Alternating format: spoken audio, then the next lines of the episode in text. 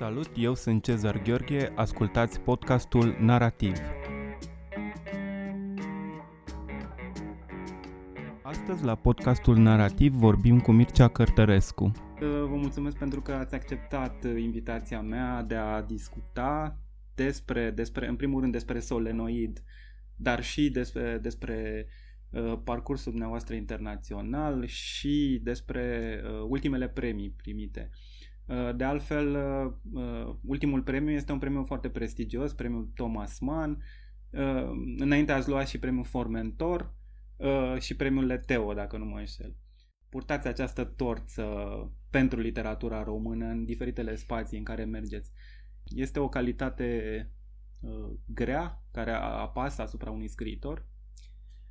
Um, eu am mai spus-o de câteva ori și vreau totuși să fiu bine înțeles nu prea cred în literaturi naționale și nu prea cred că un uh, autor care iese în, în scena internațională reprezintă cu adevărat literatura din zona de unde vine.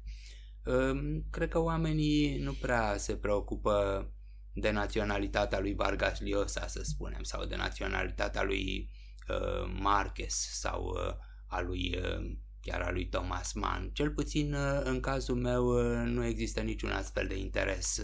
Cărțile mele în bibliotecă nu sunt puse după zonele culturale din care provin autorii. Pentru mine autorii sunt buni sau răi, fundamental, uh, nu vreau autori răi în biblioteca mea, dar ceilalți sunt amestecați unii cu alții din toate epocile și din toate zonele culturale, geografice și așa mai departe din experiența mea de vreo 25 de ani așa în lumea mai largă a cărții, uh, nimeni nu te întreabă de unde vii, uh, dacă reprezinți o mișcare națională sau un curent sau o generație și așa mai departe. Toată lumea te întreabă despre cărțile tale, despre influențele tale, mai ales pe orizontală, adică influențe uh, din, din întreaga lume uh, literară. Uh, pentru că, într-adevăr, prin forța lucrurilor, multe dintre influențele fiecărui scriitor sunt din uh, zona, din limba uh, din care provine.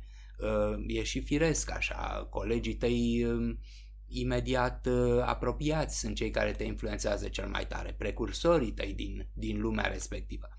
Dar în același timp, noi trăim într-o lume deschisă astăzi pe mine mă influențează mai mult Kafka decât orice scriitor român, de pildă, uh, sau uh, alții uh, autori pe care îi, îi citesc cu, cu groază și cu imire, ca să spun așa, cu teamă și cu tremurare. De asta um, eu nu m-am simțit niciodată un reprezentant al unei națiuni și mi se pare și puțin grotesc lucrul acesta. Eu sunt eu însumi, mă reprezint pe mine însumi, reprezint lumea mea interioară, care prin forța lucrurilor s-a format prin influențe românești și străine. Dar uh, există o justificare, să spunem, a complexului nostru de oameni care vin totuși dintr-o cultură mică, dintr-o limbă minoră? Sunt uh, impedimente, sunt impedimente serioase. Asta trebuie recunoscut. Nu e același lucru să fii un scriitor american sau chiar unul uh, francez sau german și să fii un scriitor dintr-o țară de care abia dacă s-a auzit în lume, iar ce s-a auzit nu e întotdeauna de bine, să zicem așa. Ă, este de multe ori mai greu pentru un autor român, sloven, știu eu, kirghiz, ucrainian și așa mai departe. Ă, dar, după părerea mea, este una dintre acele dificultăți creative. Ă, dacă știi că pentru a te impune în lume trebuie să fii de două ori mai bun decât un scriitor uh, de-al lor, ca să spunem așa, probabil că acest lucru funcționează și ca un stimulent. Sau ar trebui să, să funcționeze ca un stimulent, cel puțin pe mine, faptul că vin dintr-un, din the middle of nowhere. Pe mine mă stimulează acest lucru. Mă face să mă întreb dacă uh, joc în aceeași ligă cu acești oameni pe care îi cunoaște toată lumea sau dacă rămân în Liga B uh, alături de foarte mulți alții care nu, nu pot ajunge acolo. Și eu fiind un om care uh, se străduiește să, să existe în lume, uh, în primul rând prin scris, dar apoi și printr-un, printr-o grijă față de propriile mele cărți, um, asta este important, devine important pentru mine. Așa încât pe mine nu mă complexează faptul că sunt un autor român, ci mă stimulează.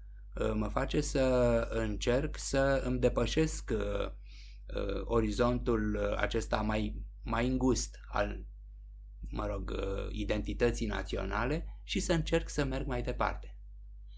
Um, am uh, urmărit uh, pe, fe- pe YouTube un, uh, o înregistrare a unui interviu, uh, uh, a unei conversații cu Enrique Redel, care a avut loc la, un, la festivalul de la Bilbao, mm-hmm. un festival, dacă nu mă înșel, era dedicat umorului sau râsului. Da, da, da. da. Uh, cum este această experiență a spațiului cultural spaniol? Pentru că efectiv uh, ați avut uh, tradus uh, solenoid, acum s-a tradus și primul volum din Orbitor. Practic e o deschidere la un spațiu potențial de 500 de milioane de, de cititori.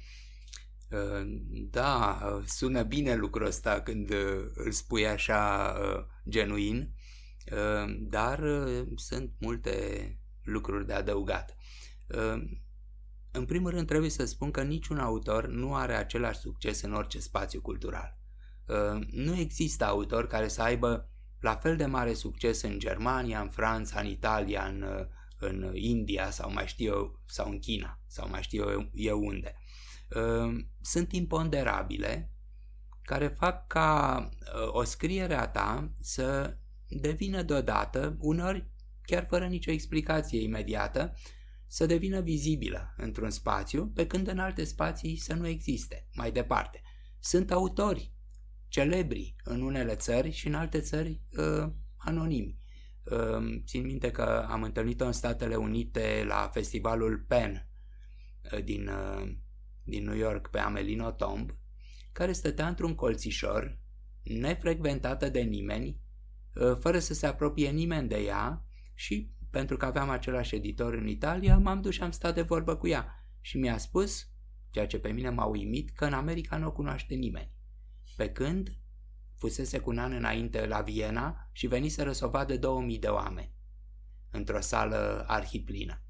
Ehm, la fel se întâmplă cu orice autor. Eu nu sunt de aceeași notorietate, dar eh, și cu mine se întâmplă mutatis mutandis același lucru. Uh, sunt uh, locuri în care am avut de la început mai multă audiență, să zicem așa, cum ar fi Germania sau Suedia sau Norvegia, țările nordice în general, și sunt locuri care au rămas niște pete albe pentru mine. Spania până de curând era și ea o astfel de pată. Publicasem cu impedimenta lui Enrique Redel șapte cărți în Spania, fără mare succes, sigur, numele meu oarecum circula, erau câțiva aficionados care mă citeau probabil. Dar uh, Solenoid a schimbat deodată totul. A avut un fel de putere de impact care a dislocat lucrurile pentru mine și m-a făcut să urc pe o treaptă mai sus, într-un fel. M-a făcut mai vizibil. Uh, cartea a avut uh, mare, mare vizibilitate în 2017 când a apărut în Spania. A fost imediat uh, considerată una dintre cele mai bune cărți străine publicate în Spania.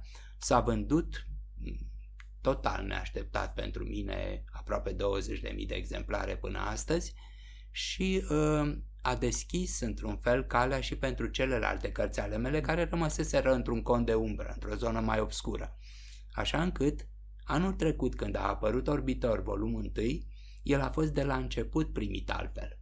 A fost de la început primit ca o carte în siajul solenoidului, deși uh, cronologic lucrurile stau invers.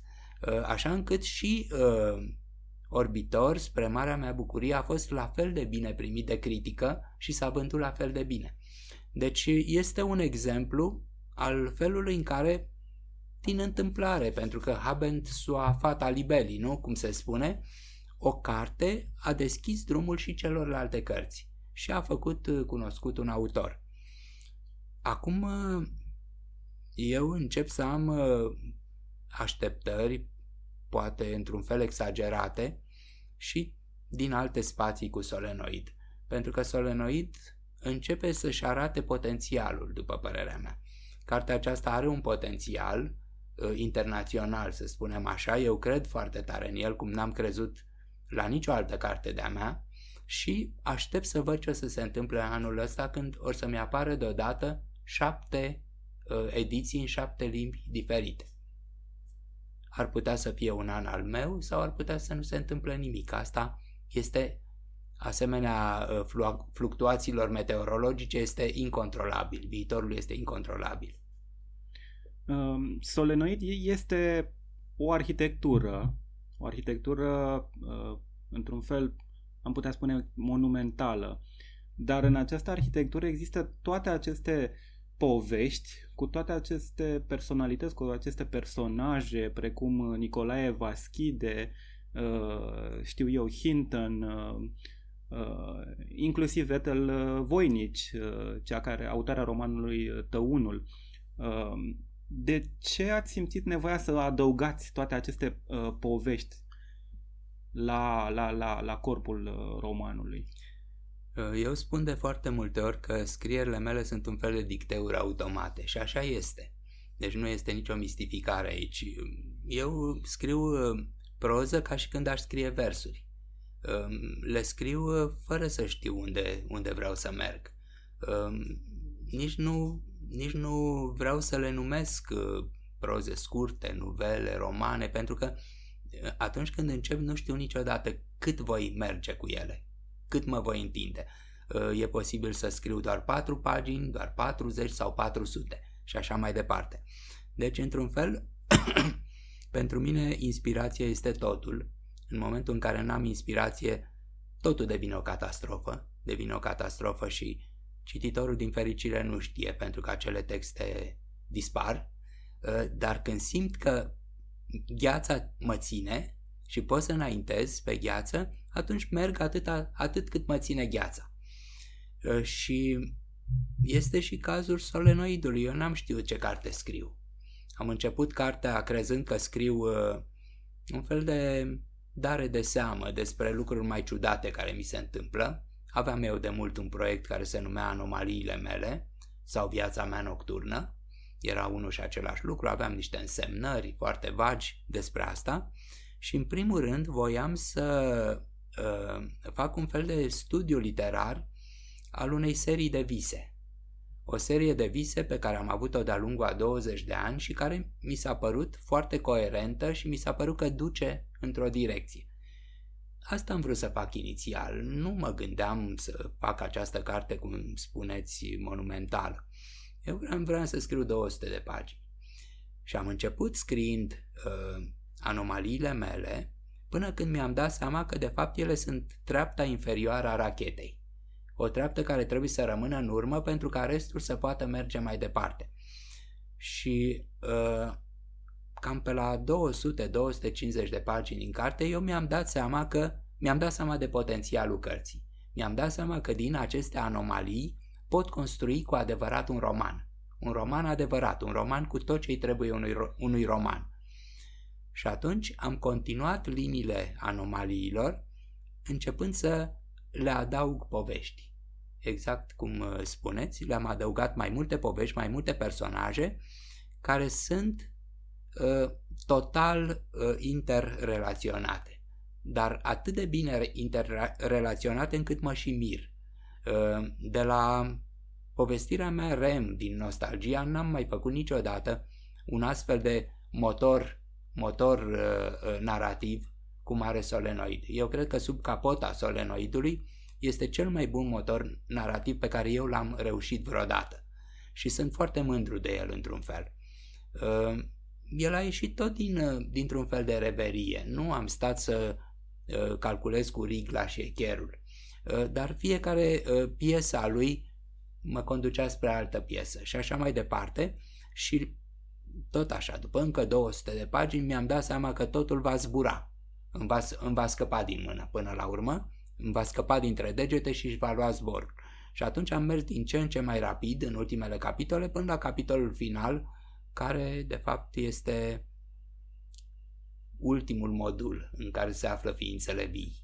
Și uh, sentimentul meu la sfârșit la sfârșit de tot, în ultimele 10 pagini ale cărții, a fost că mi-am înțeles în sfârșit cartea, am înțeles în ultimele 10 pagini de fapt despre ce am vrut să scriu și că și cititorul, abia în ultimele 10 pagini, privind retrospectiv în, în spate, va înțelege cu adevărat cartea. Pentru că a înțelege această carte înseamnă a înțelege structura, nu a înțelege subiectul. Subiectul nu este foarte important în prima instanță. Important este să înțelegi cum funcționează acest motor, să-i faci un fel de inginerie inversă, pentru că asta face orice cititor până la urmă, face o inginerie inversă a uh, bucății enigmatice de lume care îi stă între mâini uh, și uh, să îți dai seama de liniile acestei cărți. Uh, despre subiectul ei putem vorbi mai departe de asemenea destul de mult.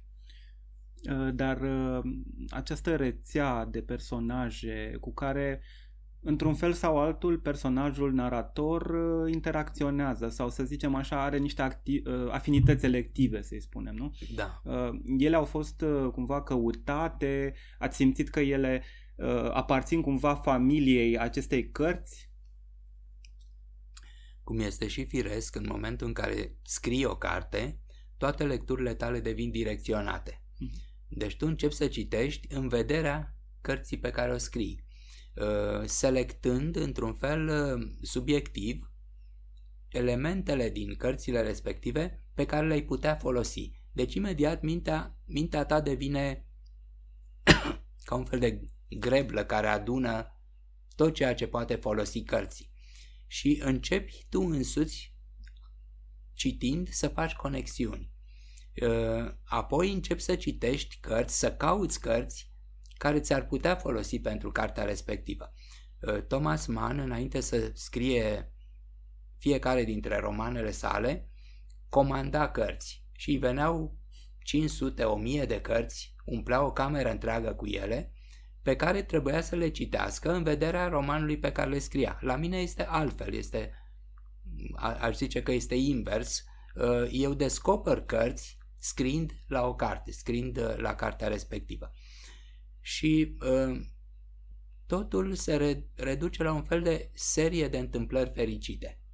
Deci în momentul în care uh, eu am nevoie de un șurub pentru motorul meu, uh, citesc ceva ce mi se pare că consună cu, sau intră în rezonanță cu el și deodată într-un colțișor al cărții respective descoper acel șurub care îmi trebuia și care se cuplează cu altceva din altă carte. Deci până la urmă se creează un fel de sferă literară în jurul a ceea ce lucrez în momentul acela și care intră în vibrație, consună cu, cu subiectul uh, cărților mele. Uh, găsesc ceva interesant, de pildă morga lui, uh, lui Minovici. Minovici da. Morca lui Nicolae Minovici.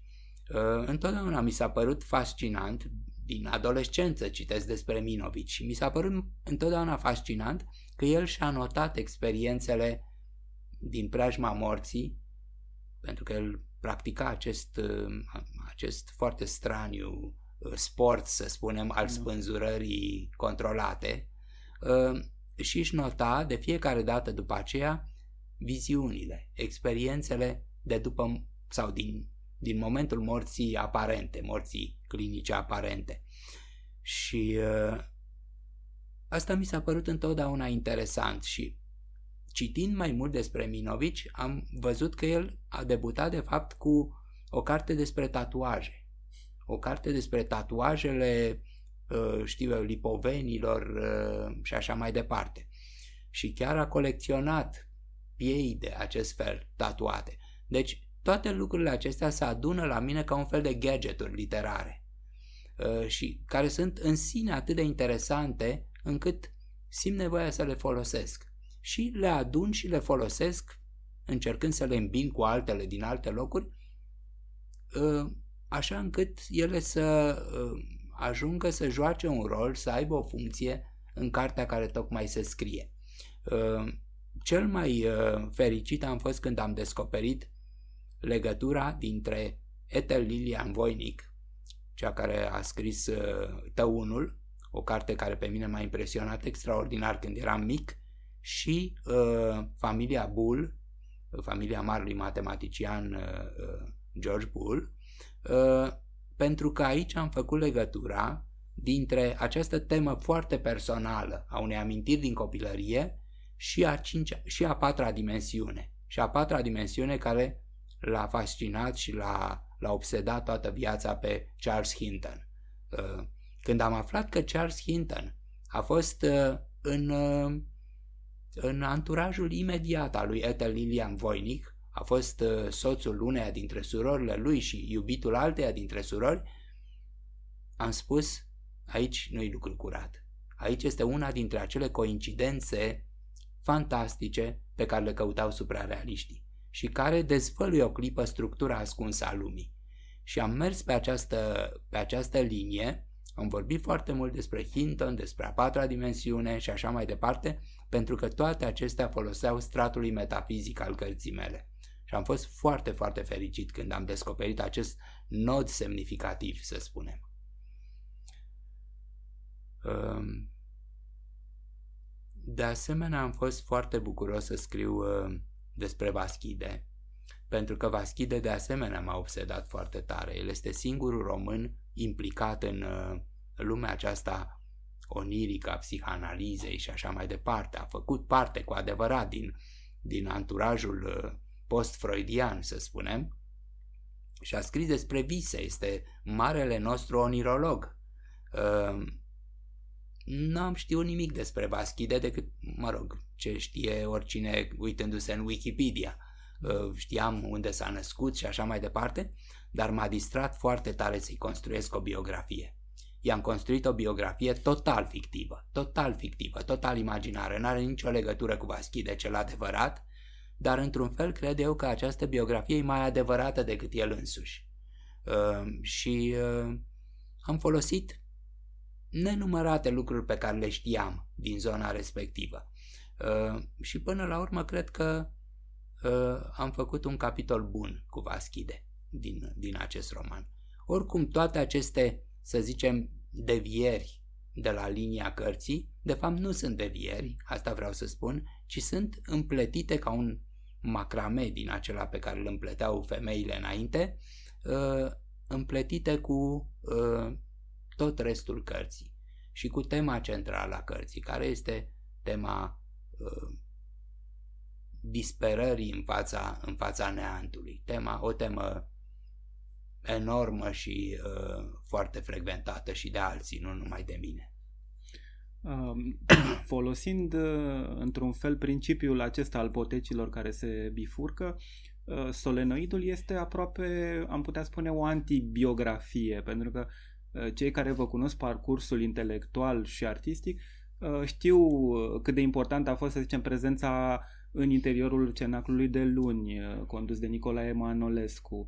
Uh, altfel, prin, prin ricoșeu, prin, prin opoziție, protagonistul din uh, Solenoid ratează, ratează această prezență, această lectură în cenaclu, un eveniment care îl duce către o viață de anonimat total și îl transformă într-un om care scrie doar pentru sine și care are, în esență, un singur cititor.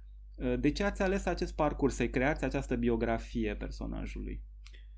Um, e unul dintre cele mai importante lucruri din carte, a spune, e tema care structurează cartea, pentru că până la urmă Solenoid este, o, este și o violentă negare a literaturii. Este o violentă negare a literaturii.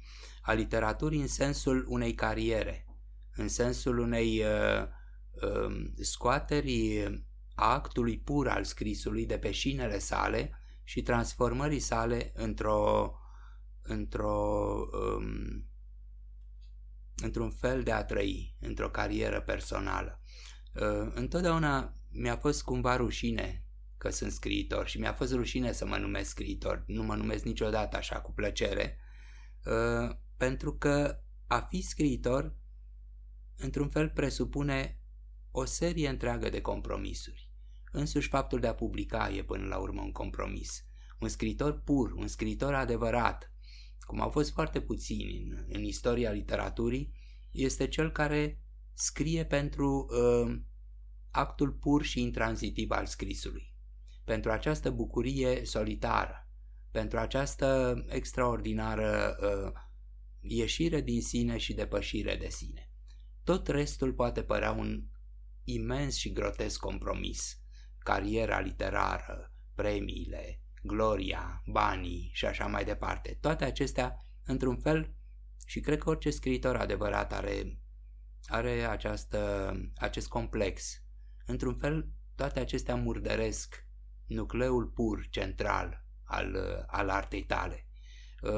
De ce să mă duc Uh, eu la simpozioane, de ce să mă duc la festivaluri, de ce să public, de ce să primesc bani pe ce, pe ce public, de ce să fiu, uh, să ajung în centrul atenției și sub lumina reflectoarelor. Toate acestea uh, unui adolescent fantast și într-un fel absolutist care vrea să scrie pur și simplu, îi se pot părea niște orori Uh, și uh, cartea aceasta vorbește cu un infinit dispreț despre toate aceste parafernalii ale scrisului și aduce și niște exemple de oameni care au rămas în zona lor de, uh, de uh, intimitate absolută cu scrisul lor sau cu arta lor de orice fel. Și eu am dat câteva exemple de oameni care și-au scris uh, opera lăsând apoi celor de după ei uh, sarcina de a o arde sau de a o distruge. Vergilius însuși a lăsat sclavului său sarcina de a-i distruge Eneida înainte de a, de a o fi văzut oricine. Uh, Kafka și-a distrus probabil 80% din operă și datorăm restul uh, faptului că prietenul său a, a refuzat să a refuzat să ducă până la, până la capăt această monstruozitate. Ehm, am pomenit de Henry Darger, care este unul dintre exemplele cele mai uimitoare, după părerea mea, de autor pur, autor care n-a scris și n-a pictat decât pentru el. Ehm, opere colosale, nebunești și colosale, de zeci de mii de pagini. Principala, principalul său roman are 30 de mii de pagini. Uh, am vorbit despre președintele Schreber, care uh, uh, de asemenea și-a scris acea biografie a bolii sale mentale uh, într-un fel uluitor, îmbinând o luciditate perfectă, cristalină, cu o nebunie absolut, absolut arzătoare, într-un fel. Și am mai dat și multe alte exemple de oameni pentru care am o nețărmurită uh, admirație tocmai pentru că n-au vrut să fie artiști, n-au vrut să fie scritori, n-au vrut să fie uh, în centru atenției, n-au vrut să publice, au vrut să fie uh, miezuri pure de, de uh, energie artistică. Citind uh, jurnalul dumneavoastră, uh, mă refer la ultimul volum al jurnalului, Un om care scrie, uh, se poate observa o, o schimbare de registru al uh, însemnărilor. Asta dacă facem comparație cu chiar și cu volumul precedent, dar uh, în mare parte uh, comparația pe care vreau să o fac este cu jurnalul din anii 90, jurnalul publicat în primii care, care reprezintă perioada ani, primilor ani 90.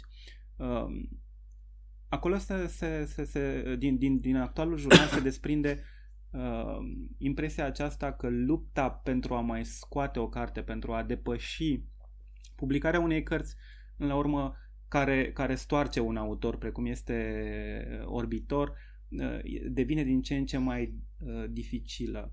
Uh, este, este pentru un scriitor acesta un, un pariu uh, foarte, fo- foarte greu de, de trecut, o, o, un obstacol greu de trecut să mai publici încă o carte care știi că îți va va mânca câțiva ani buni din, din, din viață? Eu nu-mi recitesc uh, jurnalele și nici cărțile celelalte, uh, dar într-adevăr am impresia că jurnalele mele și-au schimbat tonul de-a lungul timpului și există mai multe etape. Uh, prima etapă e cea în care scriam jurnal natural, fără să vreau să-l public, fără să am intenția să-l public și asta știu eu, cred că ține până pe la vârsta de 30 ceva de ani. Uh, acolo însemnările nu sunt literare. Ele sunt uh, ca orice jurnal al oricărui ins, uh, jurnal intim, jurnal personal, sunt niște mâzgăleri până la urmă. Sigur că unele spun ceva despre mine. Peste un veac, un istoric literar ar putea scoate ceva și de acolo. Și pe acele jurnale nu am intenția să le public. Ele e bine să rămână acolo unde sunt. Scriu jurnal de la 17 ani. Dar uh, undeva pe la mijlocul anilor 30 ai mei, deci pe când aveam 35-36 de ani, deodată mi-am dat seama că jurnalele de fapt sunt încă o opera mea, încă o carte de-a mea. Și atunci mi-a venit această idee să încep să le public. Uh, nu pentru, nu ca un fel de exhibiționism uh, de vreun fel oarecare, ci pentru faptul că ele sunt niște scrieri estetice, au ceva estetic în ele. Și am început să le public tocmai pentru acest estetic al lor, atâta cât este. Um, pentru fragmentele lor, să zicem, poematice sau pentru, știu eu, meditațiile din ele sau lucruri de felul ăsta. Um, de atunci scrisul meu s-a schimbat, pentru că um, intenția de a publica Uh, aduce cu ea și o responsabilitate. Nu mai poți publica orice lucru aruncat pe hârtie. Și atunci am început să scriu mai îngrijit. Uh, sigur că oamenii ar putea spune, dar nu cumva ți-ai falsificat uh, jurnalul scriind mai îngrijit, nu cumva tocmai acela aruncat pe hârtie era cel autentic. Ei, eu am o idee specială despre autenticitate și neautenticitate Uh, și cred că um, un scris îngrijit în, în, în momentul în care un autor este conștient de ceea ce face, este la fel de autentic ca și un scris neîngrijit și poate deveni și mai autentic într-un fel. Uh, așa încât am început să-mi public jurnalele și uh, uh, m-am străduit să le fac din ce în ce mai interesante literar. M-am străduit, am început să inserez și niște povești în ele și niște lucruri pe care mi le aminteam, mai coerente, să uh, pun degetul când pe o, când pe o dimensiune, când pe alta a, a mea sau a scrisului meu și așa mai departe, deci să, să comentez cărțile pe care le citesc și așa mai departe, încât aici am ajuns la altă etapă a scrisului. Uh, scrisul meu din jurnal într-un fel s-a destins. S-a destins, a devenit mai relaxat, iar uh, ultimul volum este într-adevăr cel care îmi place și mie într-un fel cel mai mult și cu care mă identific cel mai mult. A devenit un fel de a doua piele a mea, ca să spun așa. E ceva, un, un, un veșmânt în care mă simt foarte, foarte bine pentru că îmi seamănă. Eu însumi am evoluat foarte mult de-a lungul acestor ani. Trebuie să mărturisesc că în primele mele jurnale publicate, eram într-adevăr cam arogant și cam uh, foloseam un ton cam de sus așa uh, și în privința scrierilor mele și în privința celor din jurul meu, al lumii literare și așa mai departe. E unul dintre motivele pentru, că acest, pentru care aceste prime jurnale au fost uh, criticate de, de critici și destul de detestate într-un fel. Cel care scria acolo părea foarte mândru de el și foarte plin de sine, ca să zic așa, și așa și era. Ă, mie nu-mi pare rău de, aceast, de acest lucru pentru că altfel n-aș fi putut să scriu cărțile mele, dacă n-aveam o ă, încredere absolută în mine și în ele. Ă, eram pe creasta valului în acel moment, pe creasta valului mării mele, nu mă refer la alte, nu mă compar cu alții, dar simțeam că simțeam în acele momente că pot să spun absolut orice. Că pot, că dacă pun pixul pe hârtie va ieși o frază bună. Uh, și câtă, câtă vreme am avut acest sentiment, am folosit acest ton poate puțin superior și supărător în jurnale. Ultimele mele jurnale nu mai sunt așa. Uh, pentru că înaintând în vârstă și relativizezi foarte mult lucrurile. Nu ți se mai pare că în privința scrisului tău, scrisul tău este atât de esențial, atât de important pentru toată lumea. Nu, nu ți se mai pare că locul tău în, între semeni este proeminent. Uh, încep să fii mai îngăduitor și cu tine și cu ceilalți, într-un fel. Și cred că asta se vede în jurnalul meu, care cred eu că a devenit mult mai simpatic. A devenit mult mai, mai cald și mai uman, într-un fel. Cred că asta se datorează și evoluției mele. Sunt un om care în momentul acesta acceptă mai ușor foarte multe lucruri. Există totuși și această funcție, cum spuneați, Virginia Woolf uh, a publicat, de fapt Leonard Woolf a publicat uh, A Writer's Diary Virginia da. Woolf, care este, cum știm, o selecție de fapt. Virginia Woolf are un jurnal de 23 de volume, din care... Da, e uh, jurnalul ei de la brâu în sus, ca da, să spunem da. așa.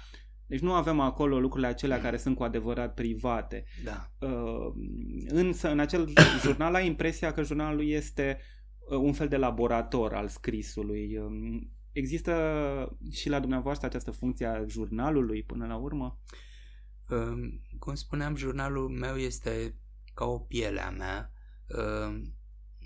Eu pot să nu scriu ani de zile literatură, dar nu pot să nu scriu jurnal două sau trei zile în șir. Asta mă, îmi dă un sentiment neplăcut. E ca și când pe pielea mea ar fi apărut o leziune. Nu-mi place lucrul ăsta. Eu scriu jurnal fără nicio obligație. Simt, simt că trebuie să scriu în, aproape în fiecare zi. Aproape în fiecare zi mă mănâncă degetele să scriu un jurnal, pentru că în jurnal sunt eu. În scrierile mele e altcineva. E altcineva, este acest, această construcție interioară a celui care mi-a scris toate cărțile. Nu e un personajul acesta nu se identifică cu mine. Eu n-aș fi putut să scriu nimic. Uh, e, o, e, e cineva din interiorul meu care m-a ajutat să scriu aceste cărți. În schimb, în jurnal sunt singur cu pagina de hârtie. Și asta mă ușurează și mă, uh, mă liniștește foarte tare. Uh, îmi place să scriu jurnal. De, ăsta, ăsta e lucrul cel mai important. Îmi place nespus de mult. E lucrul care mă satisface cel mai mult. În cărți mă chinuiesc de foarte multe ori, simt că sufăr foarte mult mai ales când nu, sunt, nu mă simt atât de ușor purtat pe aripile altuia, ca să spun așa. În schimb, în jurnal, sunt responsabil de tot ce scriu și asta mă bucură foarte tare. Uh, știu că dacă scriu o frază rea, ea mi se datorează și dacă scriu o frază bună, tot mie mi se datorează. Și asta, uh, asta este, uh, e câștigul cel mai mare pe care l-am scris în jurnal. Mă recunosc, mi se pare ok Uh, și mi se pare un lucru, um, cum să spun eu, uh, un lucru legitim și autentic. Există în solenoid o foarte interesantă teorie despre uh, realism. Spuneți acolo uh, că ni se reproșează întotdeauna această prejudecată a realității, dar ce poate fi mai real decât să, uh, interioritatea? Ce poate fi mai real decât visul? Uh, practic, uh, spuneți că atunci când ni se reproșează realitatea, de fapt, se face o confuzie. Uh, pentru un individ, la fel de real uh, este și lumea interioară, la fel de reală este și lumea viselor sale. Uh, ce uh, poate face un autor care nu scrie, de pildă, Uh, în uh, felul în care scriu unii autori de astăzi, acești autori cu o priză la realitate imediată, mă refer la autorii foarte angajați, în sensul acesta al lui Sartre, uh, oamenii care vor să scrie această literatură care este în mare parte interioritate sau expunerea unei interiorități. Este mai dificil pentru astfel de autori, pentru că și dumneavoastră sunteți un autor de acest fel. Um, nu doar pentru mine și aș spune că pentru intelectualul arhetipal uh, conceptul de realitate este cel mai, uh, cel mai complex și cel mai greu de definit dintre toate conceptele. Uh, toată istoria filozofiei se învârte în jurul acestui concept de realitate. Ce este realitatea? ce este conștiința, dacă realitatea și conștiința sunt unul și același lucru sau dacă sunt două entități separate, iar dacă sunt separate, care este raportul dintre ele. Ehm, sigur că n-am să răspund eu la aceste, la aceste eterne întrebări, dar și ehm, în cazul modestului meu scris, conceptul de realitate este central, este cel mai important și devine, după părerea mea, din ce în ce mai important pentru mine. Ehm, pentru că realitatea, firește, nu înseamnă ce se vede.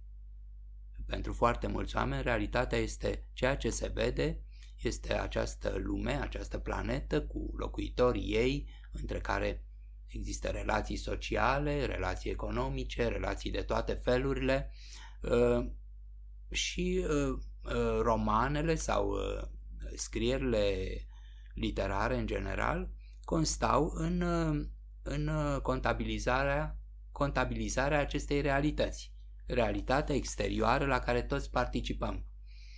Uh, e în regulă, e în regulă, există nenumărate romane realiste minunate, dar uh, mie mi se pare puțin, pentru că dacă lumea actuală, lumea modernă, să spunem, de 150 de ani, a pierdut ceva esențial, este interioritatea. Lumea modernă a pierdut interioritatea și a pierdut sufletul câștigând lumea, așa cum se spune în, în Evanghelii. Um, eu cred că un autor trebuie să fie conștient de ambele definiții ale realității și să le folosească concomitent, și anume realitatea ca fiind ceea ce se vede, ceea ce e concret, ceea ce este, uh, știu eu, uh, tan- tangent, uh, tangențial, la prim- iertați-mă, este tangibil, asta am vrut să spun, și cel, celălalt um, Cealaltă uh, definiție, realitatea este totul. Realitatea este Dumnezeu. Realitatea este inteligența universală, uh, care cuprinde ce se vede și ce nu se vede, ce există și ce nu există și așa mai departe. Um, ele sunt ca pe o, am mai spus-o, ca pe o bandă Möbius. Pe o parte este viața exterioară, pe cealaltă e viața interioară, însă nu există punct, nu există niciun punct în care ele evident trec dintr-una într-alta. Ele sunt, ele curg. Ele curg una în cealaltă. Și atunci eu de obicei uh, uh, îmi, îmi scriu cărțile în așa fel încât să plece de la o foarte solidă structură realistă, în primul sens al cuvântului, deci cititorul să recunoască obiectele lumii noastre, oamenii lumii noastre și să se poată identifica cu ei și apoi încetul cu încetul să trec în cealaltă lume. Încerc să trec în cealaltă lume, în lumea fanteziei, lumea interioară, lumea onirică, lumea uh, experiențelor, uh, știu eu, uh, uh, interioare de toate felurile și așa mai departe. E ca un uh, avion care cu cât rulează mai mult pe pistă, cu atât se înalță mai vertical, mai ușor. Întotdeauna am crezut că cititorul trebuie să recunoască spațiul din jurul lui, pentru că apoi să poată ajunge la spațiul din mintea autorului și din propria sa minte până la urmă. Altfel, dacă îl iei și îl pui brusc în, acest, în această lume în care nu recunoaște nimic, după părerea mea, ă, cititorul nu, nu mai citește până la capăt, închide cartea. Deci, ă, strategia mea, într-un fel, în aproape toate cărțile mele, este să-i dau cititorului niște corelative obiective puternice, niște ancore puternice. București cu um, locuri cunoscute din el, știu eu altele de acest fel, și apoi să încerc să îl aduc, să-l momesc, ca să spun așa, în lumea mea interioară. Ați uh, vorbit chiar acum despre București. E, uh, aș vrea să vă întreb când uh, s-a născut făcut în scrisul dumneavoastră, aceast, pentru că Bucureștiul dumneavoastră nu este Bucureștiul pe care noi îl vedem, așa cum l-am vedea într-o filmare uh, video. Este un București uh, oniric, un București halucinant. Când a luat naștere această imagine, această trăsătură a orașului în scrisul dumneavoastră? Este uh, începe cu poezia sau uh, apare odată cu nostalgia? Da, cred că începe odată cu poezia mea. Um, sub influența um, colegilor mei obzeciști. Eu când am venit în cenaclul de luni, am găsit acolo câțiva poeți care erau deja proeminenți. Am, eu am venit în al doilea val odată cu Matei Vișniec și cu Magda Cârneci.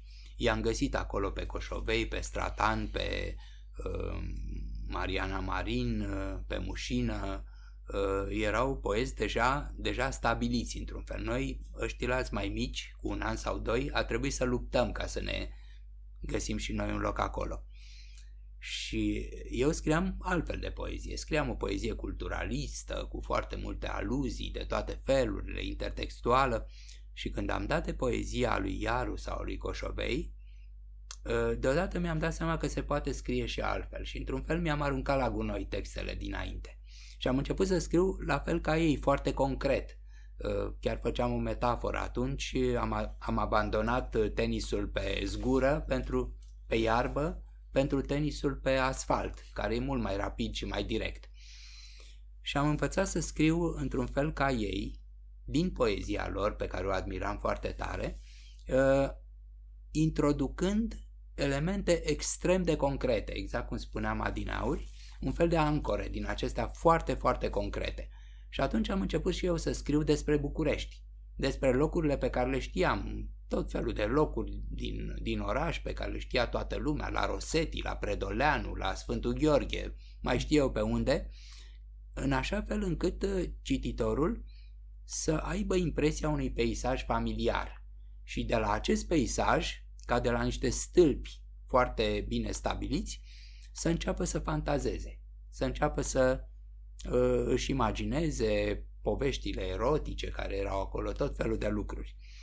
Uh, Bucureștiul meu este în același timp foarte concret, în așa fel încât uh, foarte multă lume îmi spune, păi am recunoscut locurile, exact așa cum am trăit eu pe vremea aceea, știu fiecare colțișor care apare în uh, cărțile tale, am tot condus uh, uh, uh, turiști literari, ca să zic așa, străini, prin toate locurile pe care le-am descris eu uh, în, uh, în cărțile mele dar în același timp este și foarte străin de orașul. Uh, deci este o, e Bucureștiul meu, este un oraș construit în bună parte de mine.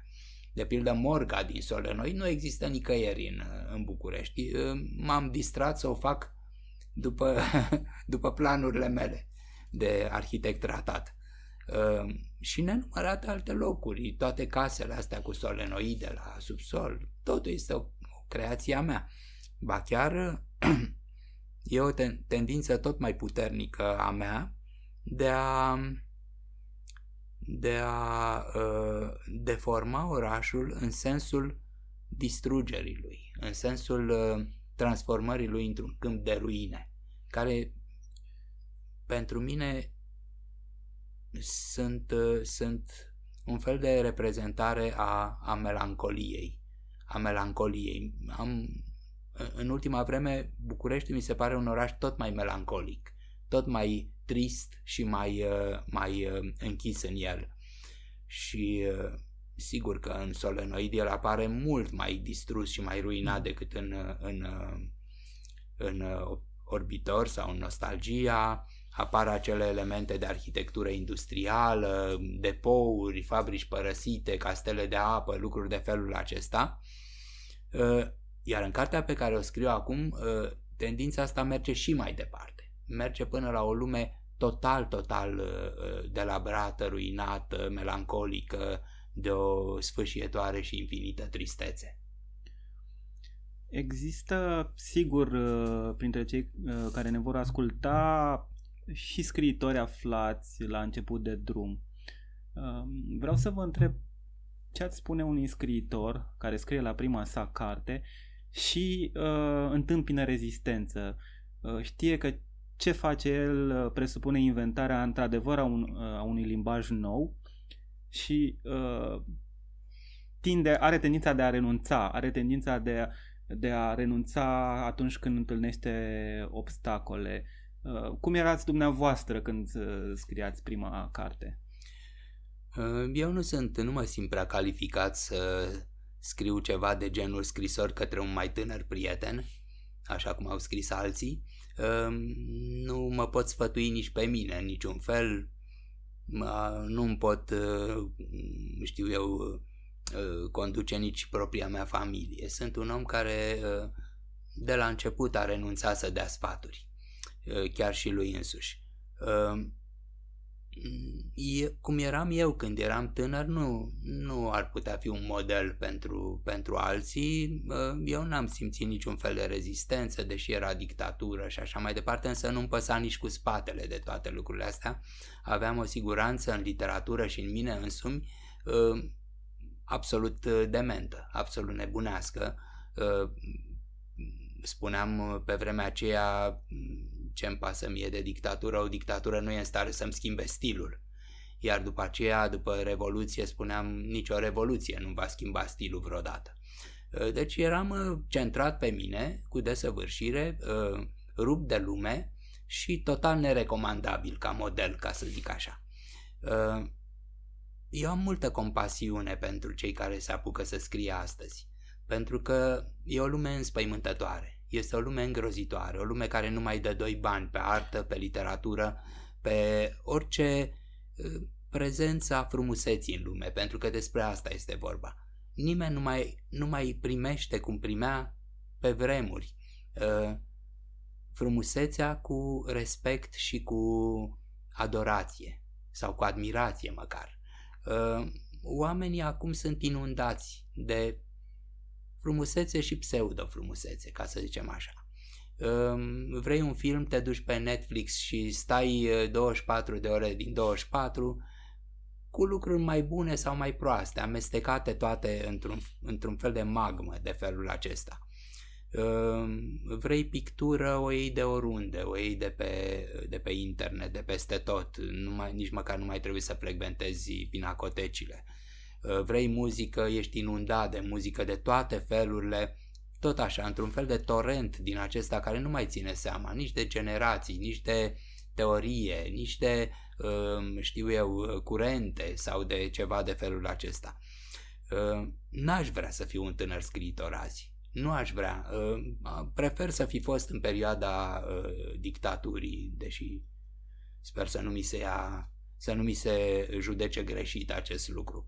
Uh, astăzi este un haos atât de, uh, atât de neplăcut, atât de evident, încât trebuie să fie o forță ca să reușești. Și uh, aș, aș spune eu că acest lucru ar trebui să ambiționeze un scriitor tânăr.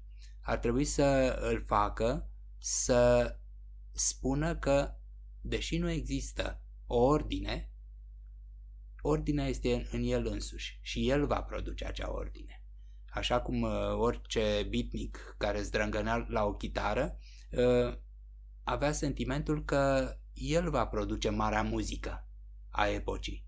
Uh, fără sentimentul acesta nu vei face nimic niciodată. După părerea mea, un om tânăr care vrea să scrie trebuie să facă total abstracție de decadența lumii în care trăim astăzi și a artei sale trebuie să facă totală abstracție de, de ele și, într-un fel, să lucreze împotriva lor, împotriva acestei decadențe, împotriva acestei indiferențe care este atât de ecărante, ca să spun așa. Uh, trebuie să știe că în el este adevărul, nu în lumea care este așa cum este. Și trebuie să lupte pentru adevărul său.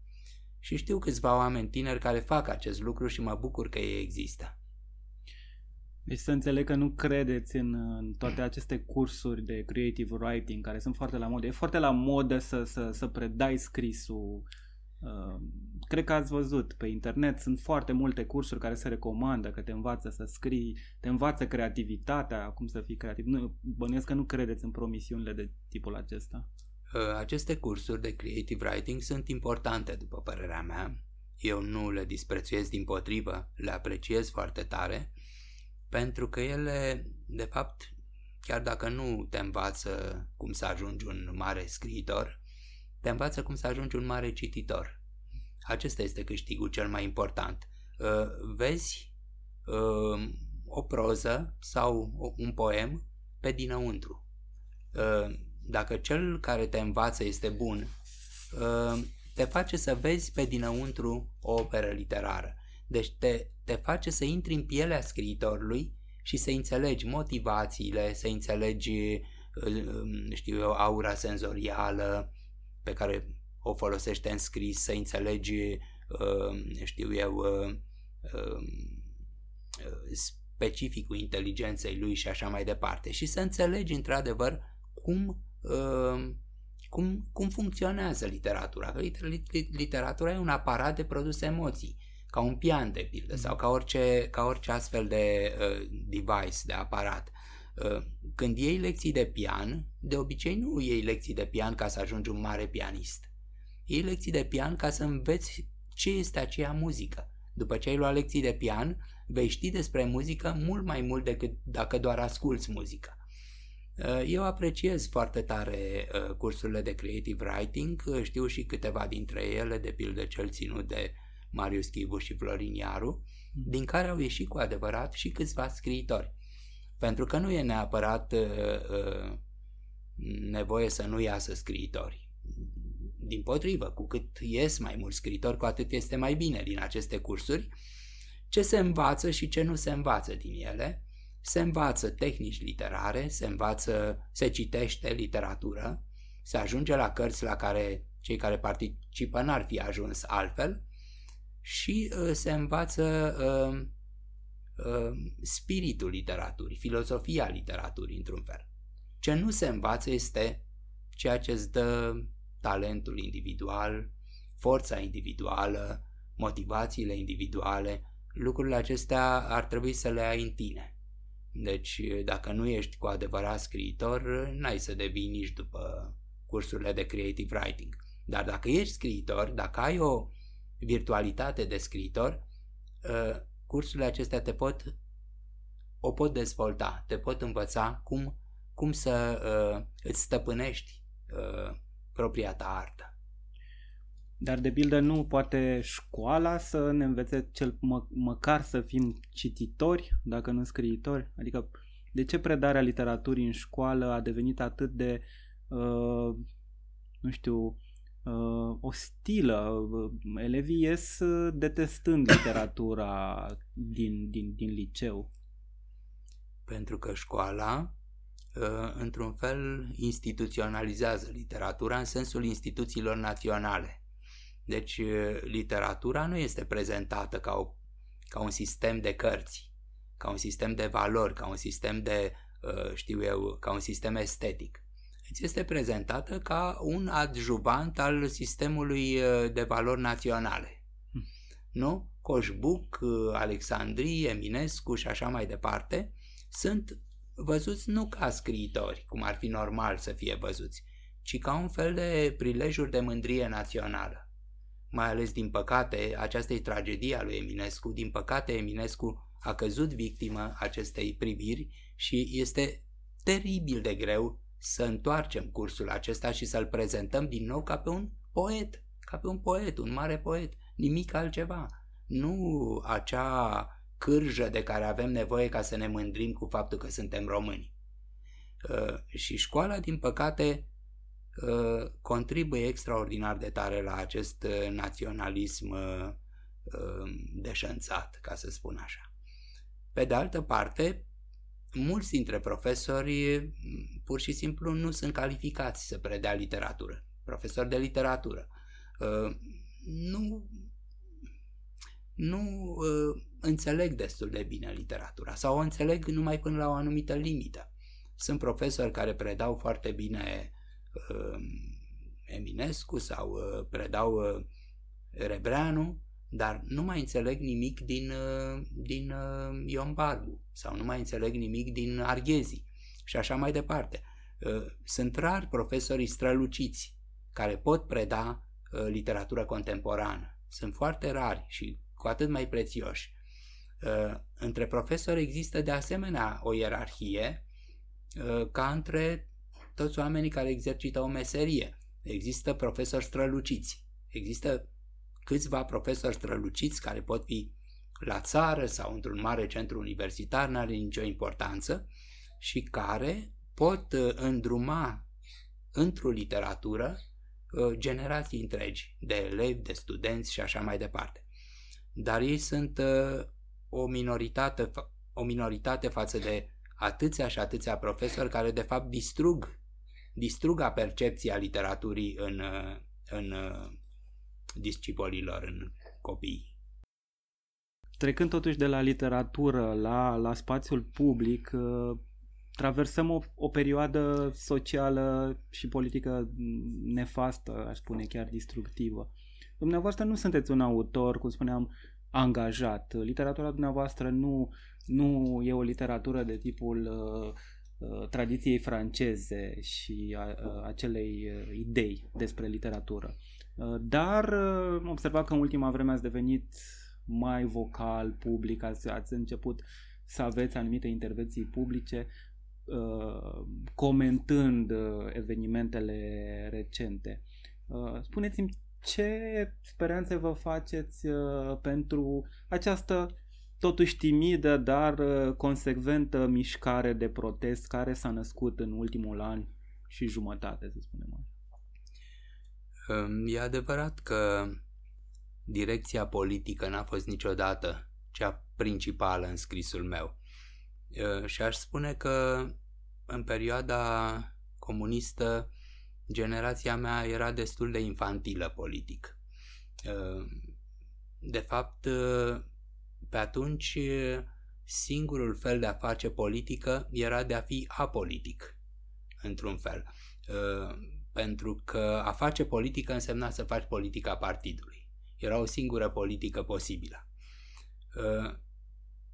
După Revoluție, eu am regretat acest, uh, uh, acest, această atitudine. Uh, am, fost, am avut și eu acest complex al cuiva care putea face mai mult și n-a făcut și m-am gândit ca măcar de atunci încolo să, să pot să, să fac ceva pentru, uh, pentru comunitate, pentru oamenii din jurul meu. Și uh, am început să scriu, am scris uh, jurnalist politic, câțiva ani buni de zile, șapte sau chiar, poate chiar opt ani, am scris săptămânal și cred și am, mi-am adunat articolele în, în câteva culegeri și uh, cred că am mers pe o, pe o linie bună. Cred că măcar am, am încercat să, uh, uh, ca opinion maker, cum se zice, am încercat să, uh, să, să-mi spun părerile despre tot ce se întâmpla în epocă și despre uh, cum ar putea fi mai bine.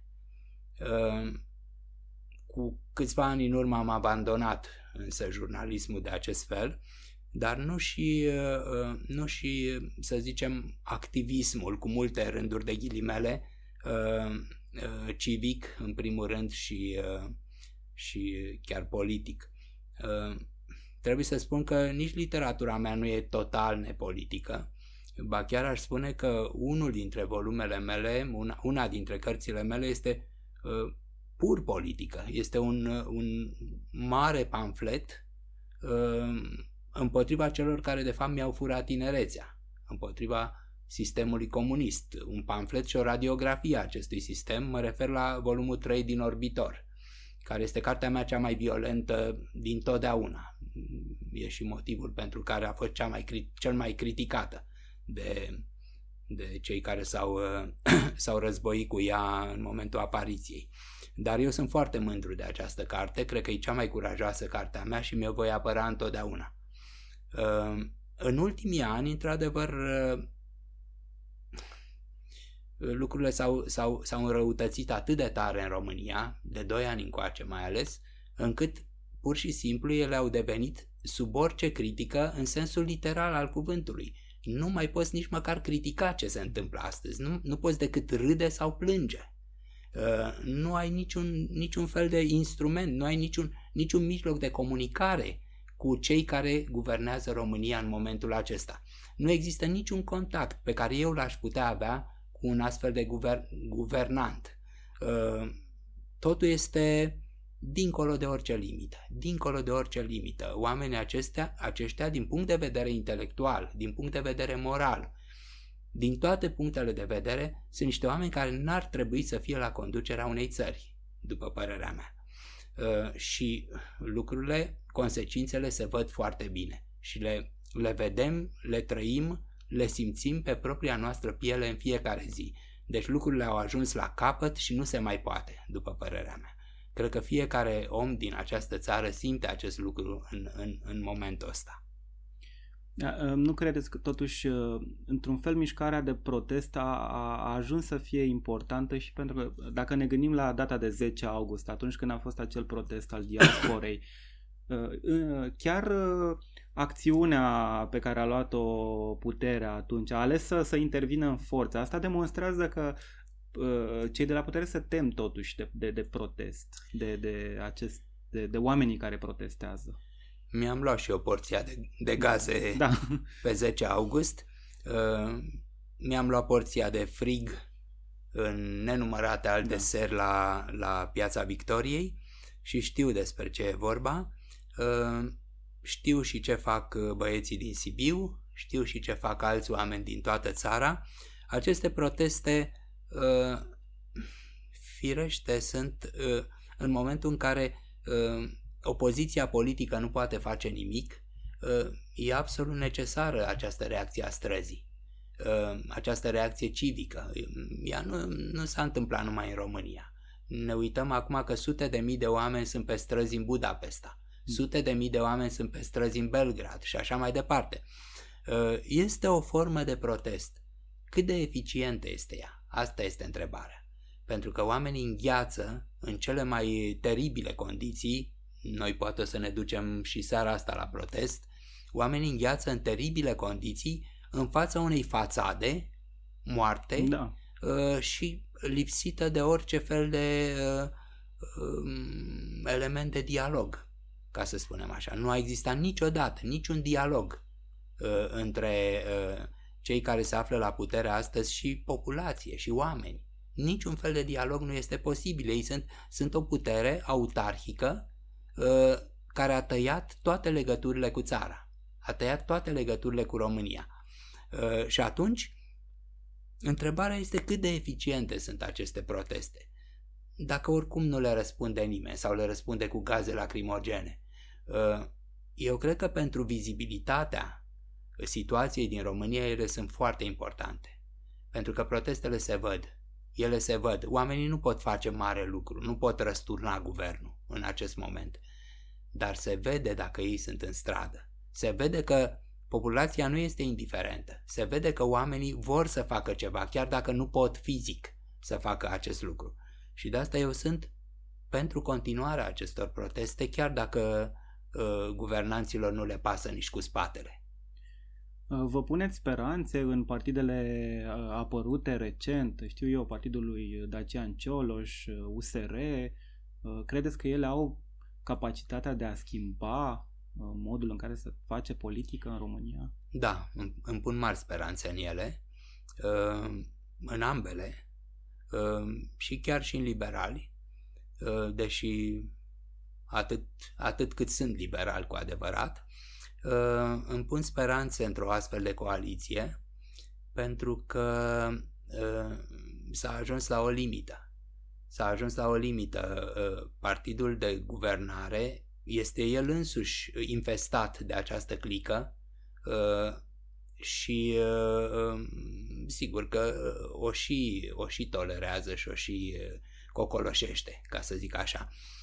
Dar el nu mai poate guverna. El nu mai poate guverna, el trebuie să plece de la guvernare pentru binele tuturor fiindcă în momentul acesta, după cum se vede, în lumea financiară, în lumea economică, în lumea, până și în mica noastră lume culturală, după cum se vede, uh, lichelismul, ticăloșia și prostia uh, au sufocat totul.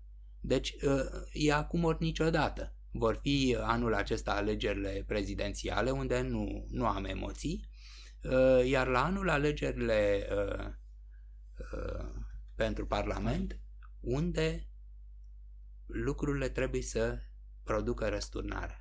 Ele trebuie să producă răsturnarea și n-are cine să o producă decât aceste mici partide din acest moment care sunt speranța noastră a tuturor. partidul uh, lui Dacian Cioloș și partidul USR. Ele sunt cele care, dacă se va produce o schimbare, o vor produce. Și eu cred că oamenii vor susține foarte tare. Ar putea juca intelectualii un rol într-o transformare de tipul acesta? Nicăieri în lume nu mai e vremea intelectualilor. Intelectualii nu mai sunt, uh, uh, cum să spun, uh, nu mai sunt uh, guru naționali, lideri de, mari lideri de opinie. Sigur că ei și-au mai păstrat uh, micul lor rol de opinion, opinion makers tot în interiorul intelectualității. Dar uh, uh, nu mai există uh, uh, o, o audiență uriașă, cea pe care au avut-o uh, numai acum 20 de ani, Gabriel Liceanu sau uh, Andrei Pleșu sau Ana Blandiana sau cei care o mai aveau. Uh, nu mai există tipul acesta de intelectual. Uh, au rămas tot aceiași până la urmă, dar cu, uh, cu o audiență foarte restrânsă, într-un fel. Deci eu, eu cred în, uh, cred în uh, um, altfel de lideri în momentul acesta. Sigur că ei tot, până la urmă, firesc tot intelectual vor fi, că nu vor fi, știu eu, de la, de la plug. Dar cred în, în oameni care fac din cariera politică o, o carieră solidă, așa cum e Dacian Cioloș, și care uh, pot să transmită acest mesaj pozitiv, pro-european, uh, uh, pro-drepturile uh, omului și așa mai departe, uh, uh, în, întreaga, în, în întreaga masă a populației. Ați ascultat podcastul Narativ? Eu sunt Cezar Gheorghe, ne auzim săptămâna viitoare.